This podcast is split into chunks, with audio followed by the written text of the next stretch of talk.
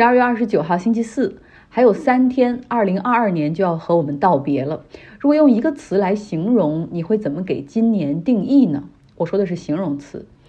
魔幻的、进步的或者倒退的、令人警醒的、回归常态的、充满希望的或者令人失望的。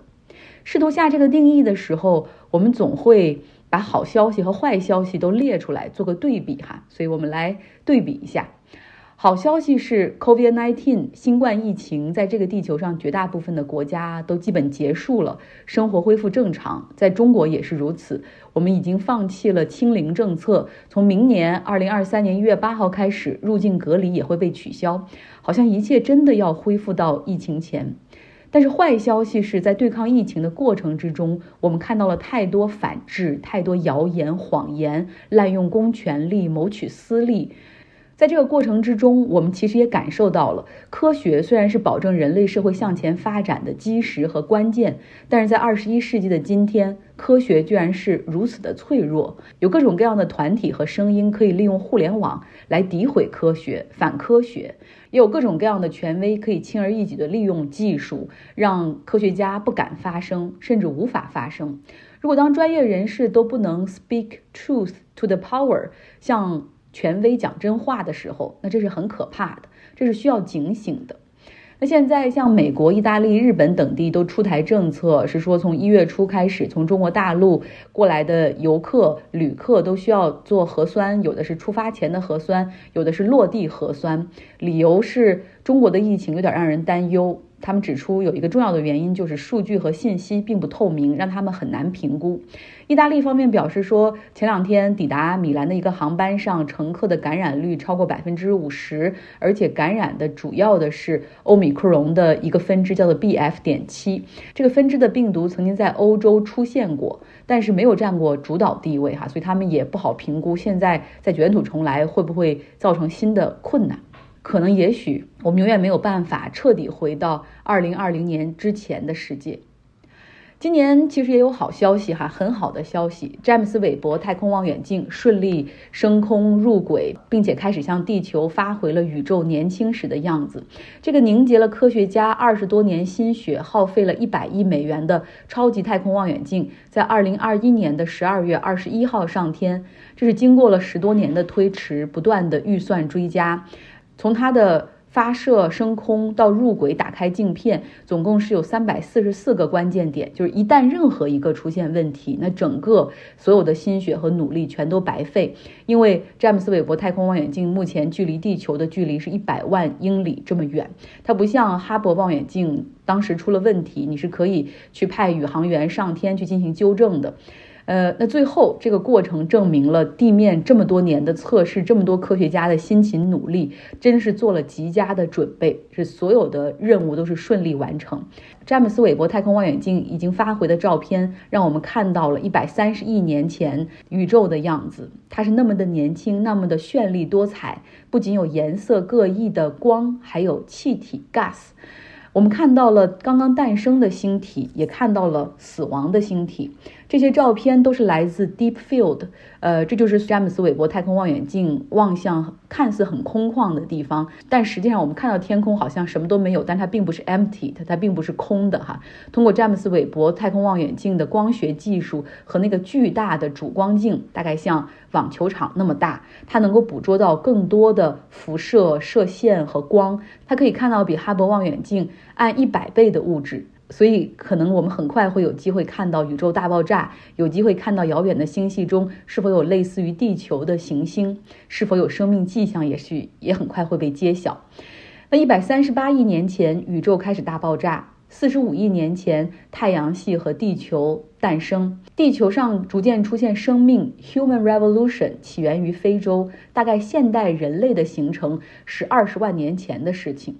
十万年前，这个现代人开始从非洲哈一批一批的走出，然后遍及到世界的各个大陆、各个角落。人类的文明形成五千多年，人类的寿命、生活水平高速的发展，都是因为工业革命的出现，让我们有了现代化的生活和全球化。这个大概这样的时间下来，其实只有两三百年的时间。我们现有的这个现代文明的存在和继续发展，实际上面对的这些条件是很脆弱的。坏消息是气候变化带来了很多自然灾害，像今年环地中海的山火、南亚的超级水灾发生在巴基斯坦。美国的佛罗里达州的飓风吹枯拉朽，还有北美冬季的降温大雪，导致可能超过六十人死亡。更糟糕的是人祸不断，哈，放着和平和发展不要，这个世界上还是会有因为一两个人或者一群少数人的偏执自大，非要在历史上留名，哈，做个什么大帝这样的 ego 而去发动战争。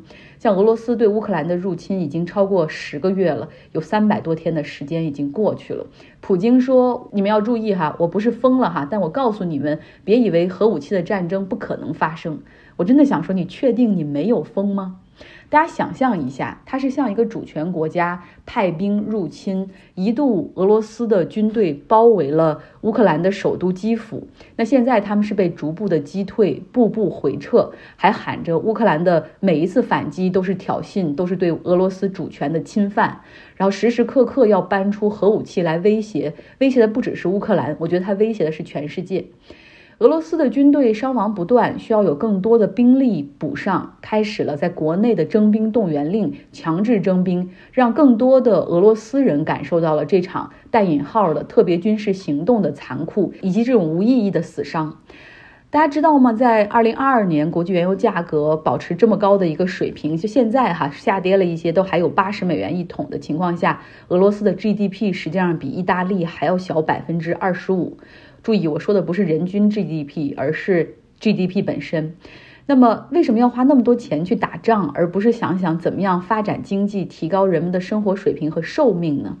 这个世界上很多国家，实际上是人的平均寿命都是随着国力的增强，然后这个科学医学技术的进步，哈，然后医疗条件变好，寿命是在增长的。但是俄罗斯是一个例外，在苏联解体之后，他们的平均寿命出现了大幅的下降，尤其是男性的寿命。那目前男性的平均寿命在二零二二年的统计是五十九点八岁。所以，普京其实在国内可干的事情很多哈，需要投资花钱提高的地方也有很多。二零二二年，伊朗民众在九月份，一名二十二岁的女孩阿米尼死后，再也没有办法假装岁月静好、风平浪静了。他们开始走上街头，进行了一轮又一轮的抗议。目前已经超过了一百天。他们的诉求有三个关键词：women 女性的权利；life 平等的生活权利；freedom 自由。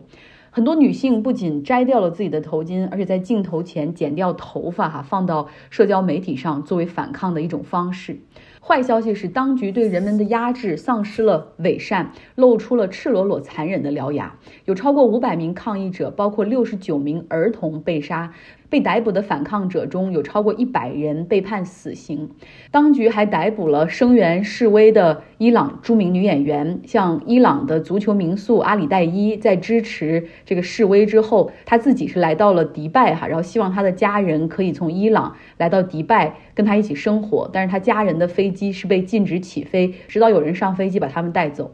像今天，伊朗国际象棋的著名选手哈德马尔沙里赫在哈萨克斯坦举行的一场国际象棋速战赛中，他第一次没有戴头巾。我现在在想，当他回到伊朗的时候，是不是会也有麻烦？女性权利的争取和保护在很多地方，二零二二年的时候获得了关注，也得到了进展。像英国政府通过了一项立法，对于在街头性骚扰的行为定罪，弥补了一个立法的空白。现在不论是跟踪、吹口哨、说一些污言秽语，这些过去模棱两可的行为都可以被报警，而且法庭可以给他定罪，面临着最高两年的有期徒刑。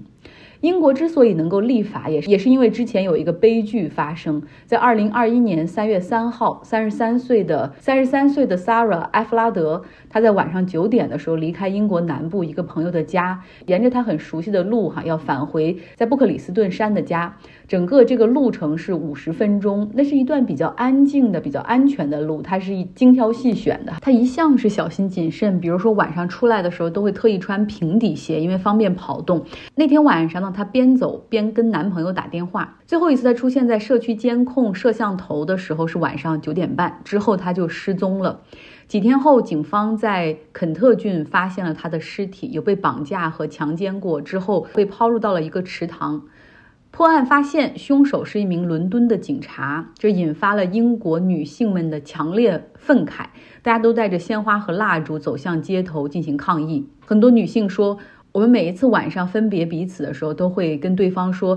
注意安全。到家之后给我一个信息。”这对于女生来说是再普通不过。如果你是女生，你感受到的城市夜晚、公共场所、公共交通，甚至街头的情况和男性完全不同。据统计，英国每年有五十万的女性遭遇性骚扰。其实我相信很多听节目的女性也有同样的经历，包括我自己也在初中的时候在公交车上遭遇过。那现在英国这个新的立法就规定说，在公共场合对某人造成故意的骚扰、恐吓和困扰会定为刑事犯罪，并且将这类犯罪的刑期从过去的最高六个月提高到现在的最高两年。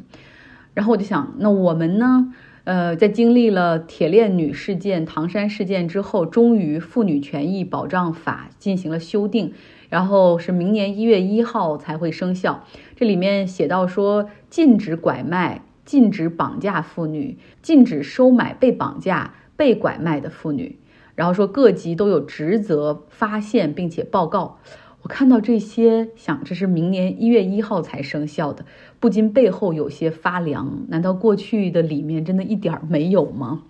然后另外呢，在这个新版的保障妇女权益，还列举了性骚扰常见的类型，并且规定学校和用人单位如果发现有类似的这种案底的，应该采取预防和制止的措施。但是并没有看到具体的量刑的一个情况。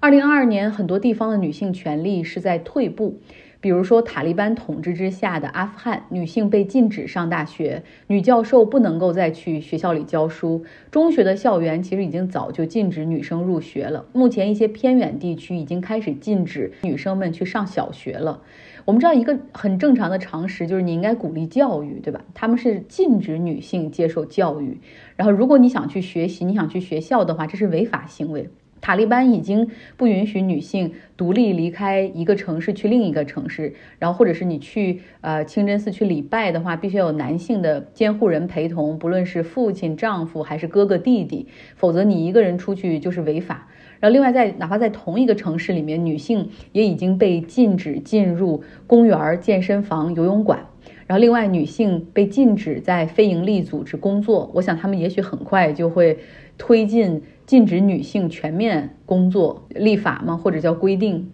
另外一个女性权利大退步的国家是美国，保守派占主导的美国最高法院今年以六比三投票推翻了罗伊诉韦德的判例，从联邦层面取消女性的堕胎权，然后交由美其名曰哈这个交由各州的立法来决定。那很快这些保守州十三个州宣布全面彻底的 full ban 堕胎，像包括德州、南达科他、威斯康星、密西西比、阿肯色，就美国南部的好多地方，你看着周边。全部都是被禁止的，还有一些州它禁止了六周以上的这种怀孕的堕胎权利，像乔治亚州。然后另外呢，还像犹他、阿里桑那、佛罗里达、北卡，他们是禁止十五到二十周之后的这种堕胎。所以你看到这儿，你会觉得很分裂，对不对？你可以把美国和阿富汗同列在这一个退步的这个 category 里面。所以平等的权利真的是很脆弱的一个东西。说到这儿，也许你能够猜到哈，我对二零二二年的概括就是 fragile 脆弱。我们的权利、我们的财富、我们的健康、我们的幸福，甚至生命，以及我们赖以生存的地球，实际上都很脆弱。我们需要活在当下，更要考虑长远的未来。我们要关注自身、家人和朋友，也要去关注其他群体的利益，甚至那些无穷远方和无数的人们。因为 injustice anywhere is a threat to justice everywhere。任何地方的不公平、不正义，都威胁着所有地方的公平和正义。我们要多一些思考，多一些理性，同时也要多一些 sympathy，也就是同理心。我总觉得社会的进步不只是靠科学技术，这是基石，对吧？但是人们的同理心真的有的时候可以贡献很多。像反对英国殖民运动之中，英国人的呐喊实际上加速了日不落帝国彻底撤出亚非拉的速度。那另外，像南非的白人加入到了反种族隔离的抗议，美国的白人加入到了黑人和少数族裔的平权运动，还有像异性恋支持 LGBTQ 同性恋婚姻合法化的这种进程。每一次大的进步，都是因为有不同的群体跨越自身的利益，给予其他群体极大的支持，可以站在善意的正义的一方，朝着社会进步的方向。好了，今天的节目就是这样，希望你有一个愉快的周四。你的二零二二年会如何定义呢？